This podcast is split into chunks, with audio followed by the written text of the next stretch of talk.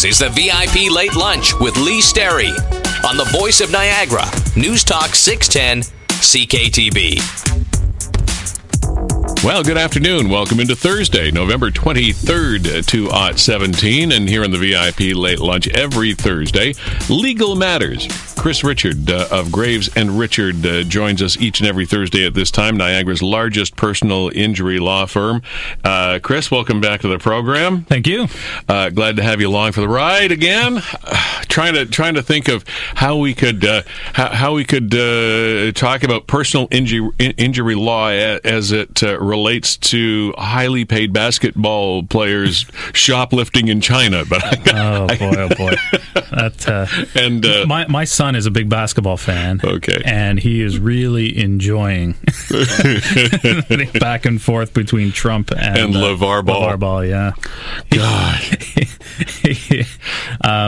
Actually, it was interesting. I was reading a more serious story about that incident just this morning, and they were asking the question, how much did Trump actually do? I mean, he's taking all the credit for this. Well, he did everything, apparently. According to him, yes.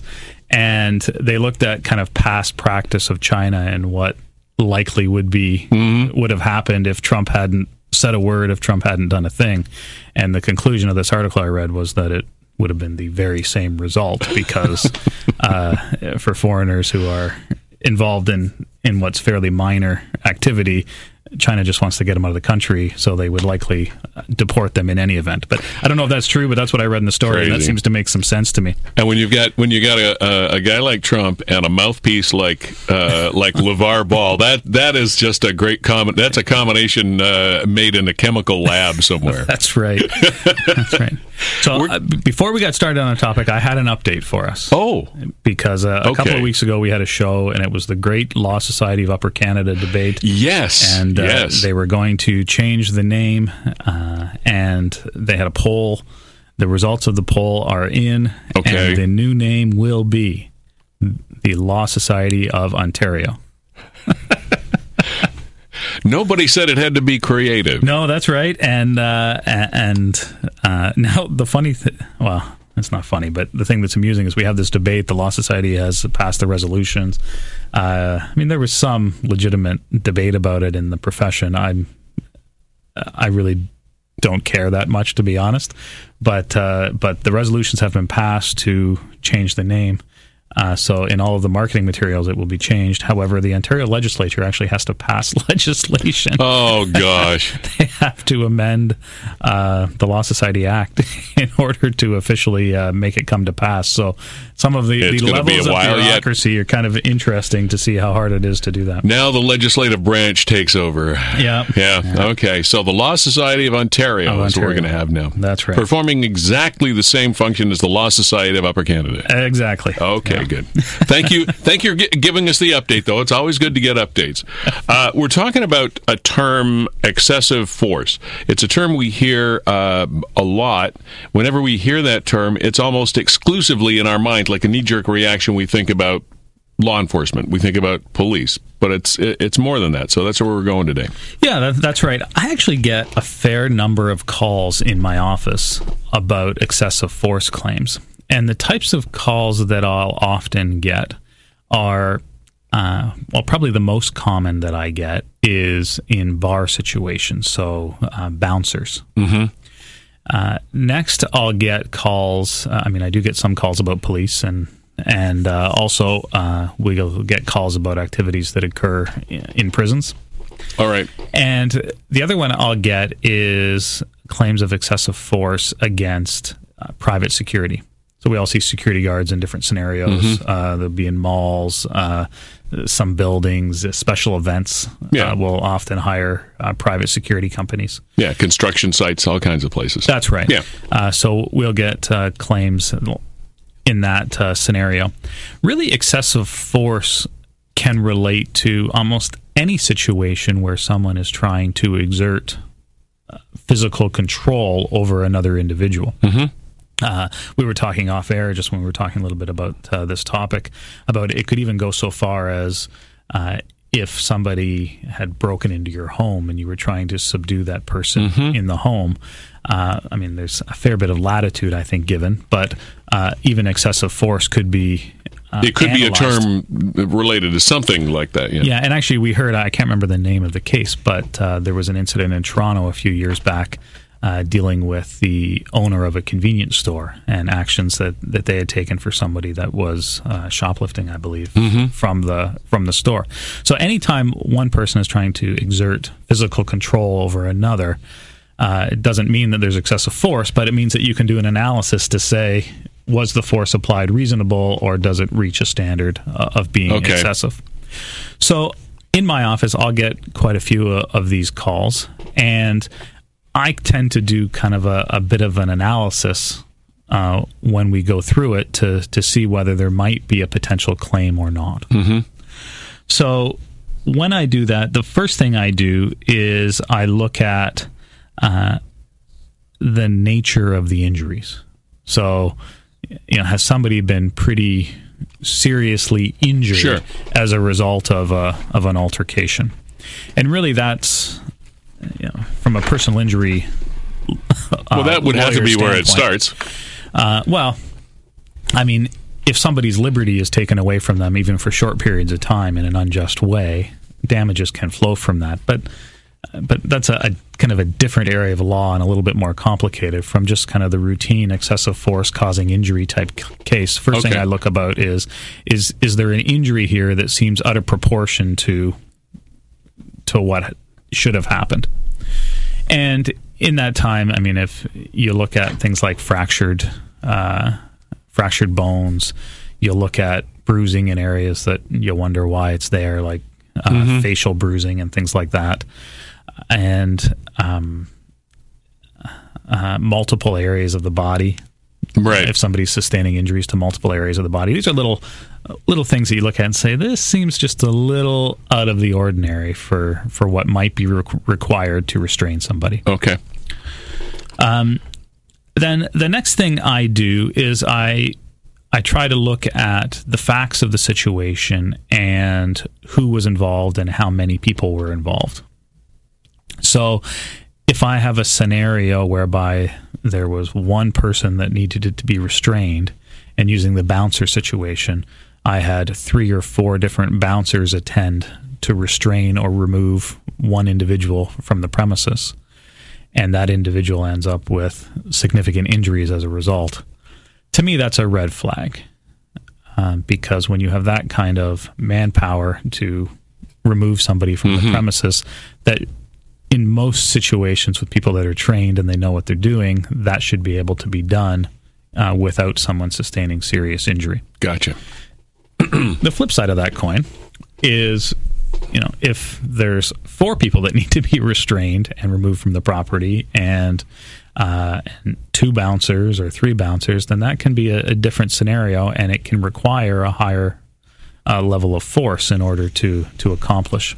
Chris, we're talking about excessive force claims. We were talking about the scenario of how you analyze a claim. First of all, you determine how serious the injuries are, if any, that are involved, and then you go to the numbers involved. It becomes a bit of a numbers game next.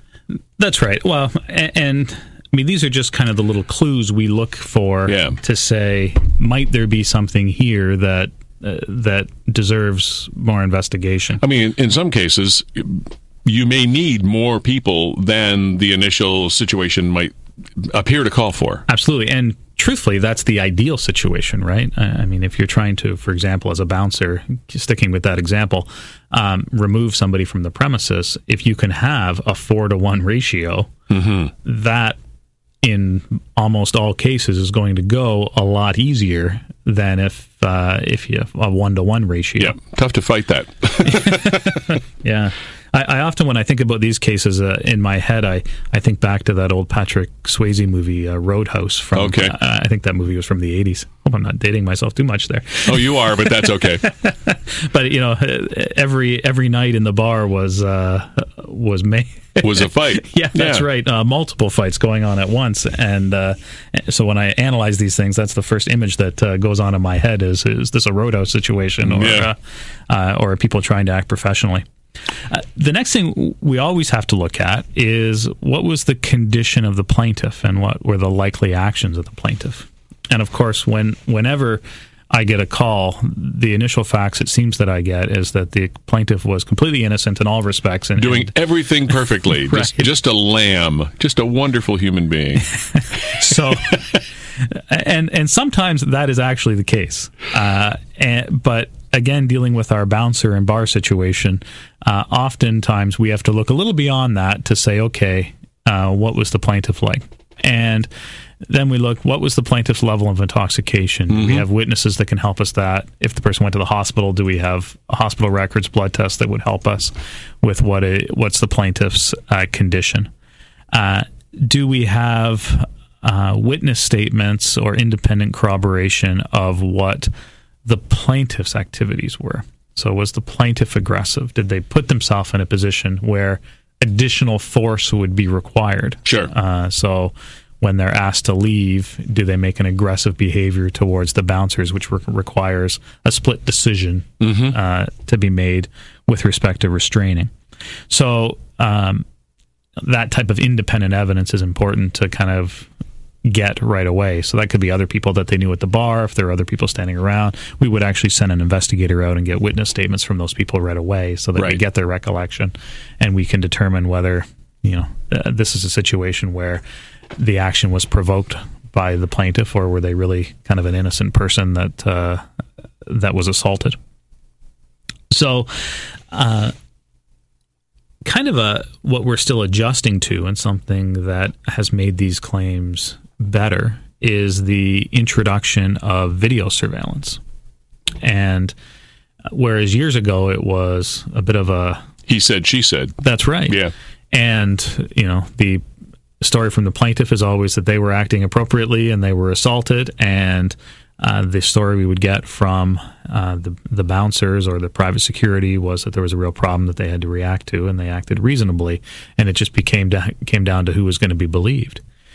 That's not always the case anymore because we now have... Oh, everything is on video from somebody or somewhere. Yeah, and sometimes these are put in place initially to protect the security services, but I find in my business that the opposite is often true, and sometimes these video surveillance tapes, I use tapes, but they're not really tapes anymore, everything is digital, but these digital files are often making my case for me because it's no longer an interpretation issue. We can actually look and see what exactly happened. Who made the first aggressive move? Was it appropriate? And that's always what we're looking for in these cases is what was reasonable in the circumstances, right? And that can be different from circumstance to circumstance, right? It's not, there's no set, these actions are reasonable in every circumstance. It's in that particular circumstances, looking at the actions of the plaintiff, looking at the harm that could be caused to not only the people involved in the confrontation, but bystanders and other people. Next time around, different group of people, whole different outcome, maybe. That's right. So it's really what was reasonable in that circumstance, and the law doesn't hold people to a standard of perfection. You know, they don't simply substitute their judgment and say, we could have done this in a better way. It's, were the actions reasonable in this particular circumstance, or did they go beyond that to the point where the force applied was excessive and not necessary in the circumstances? So video has really been amazing in the sense that I've had cases that before the video was so prevalent would have been really tough to make, and all of a sudden now we have the actions on video, either from a bystander taking a video of it, which is always interesting to get that evidence, or, I mean, there's hidden cameras and security cameras everywhere.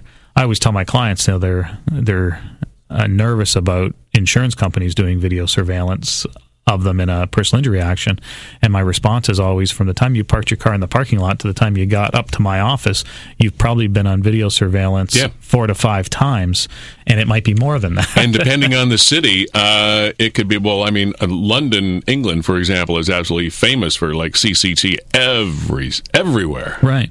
So, places...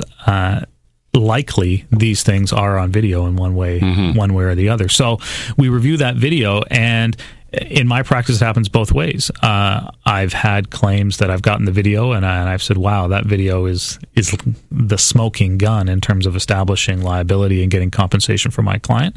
And I've also had cases where we get the video, and it actually shows that what happened was reasonable. Okay. And that's what was necessary. Yeah. So now one of our standard things when we get involved in these cases is we immediately make inquiries as to whether there is any video of the defendant, and we try and get early disclosure of that, because that is going to be the determining factor as to who wins or who loses that particular case. Sure.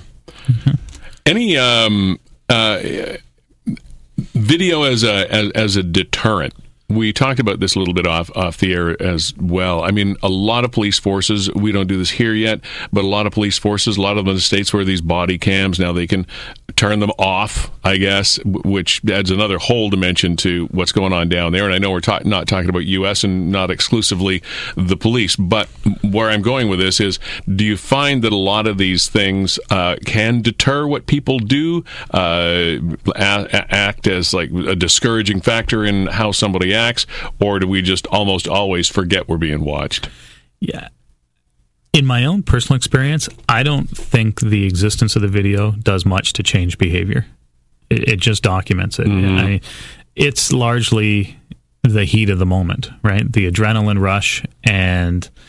video be damned. And I often think people that view the video of themselves can't believe what they did or don't remember. Yeah, I'll bet that's true. I'll bet that's true. And so I think it's great to hold people accountable. It's great to help in cases of seeking compensation, like my practice is. But I don't buy that it actually does much to change behavior, at least this type of behavior. Maybe more intentional, deliberate, thought-out behavior it might regulate, but the heat of the moment type thing, haven't seen any evidence that it does much. Well, we've seen a lot of videos where it leaves us scratching our head and say, how could somebody knowing they're on video do that? Yeah. How could they do that? You know, even under extreme circumstances, it makes you wonder. The part that kind of bothers me in some of these stories coming from the U.S. is the efforts by the police seemingly to prevent cell phone video from occurring. So we have these situations where there's a confrontation, and people will stand there and video it with their cell phone, and we see the police... being aggressive with the cell phone operator. Yeah, either confiscating it or telling them to shut it off, and that's pretty distressing as a citizen of the world, and I think... What are they afraid of? They should be held accountable. So this holds training in these, be it law enforcement, be it corrections, be it private security, whatever. Training becomes tantamount, right, to this stuff. Absolutely, and there is training, but I almost view it as a weeding out process. Right? There are some people that shouldn't be private security guards. There are some people that shouldn't be bouncers because. Mm-hmm. They're volatile, and you don't know in the heat of the moment what they're going to do. And I think these types of claims help us to identify those people and to ensure that they're not in those positions. Yeah. Interesting stuff. Chris Richard is our guest every week here on Legal Matters, and we have about 30 to 45 seconds left. Is there something on excessive force we have not covered off yet that you wanted to get out there before we turn you off? No, but I do have a matter of great importance that I want to ask our listeners. All right. So next week, I'm spending a couple of days in Los Angeles. Okay. I have never been to Los Angeles before. Okay. So if any of our listeners have a suggestion or from experience something that I need to do. Oliveira Street is one. Yeah, when I'm in Los Angeles. I'm serious. Oliveira Street. Yeah. It's where it's a massive, massive market. All the tradesmen come across, and it used to be an awful lot of illegals would also come across and bring their goods. It's almost a city unto itself inside LA. All right. Yeah. Well, off air, I'm going to get the details of that from you. Yeah, well, that's all I know. Those are the details. Yeah. Oliveira Street. Yeah, but anyway, send me an email if it's our listeners, and give me your best idea for me to see when I'm in Los Angeles. See Richard at gravesandrichard.com. LA advice. Pass it on.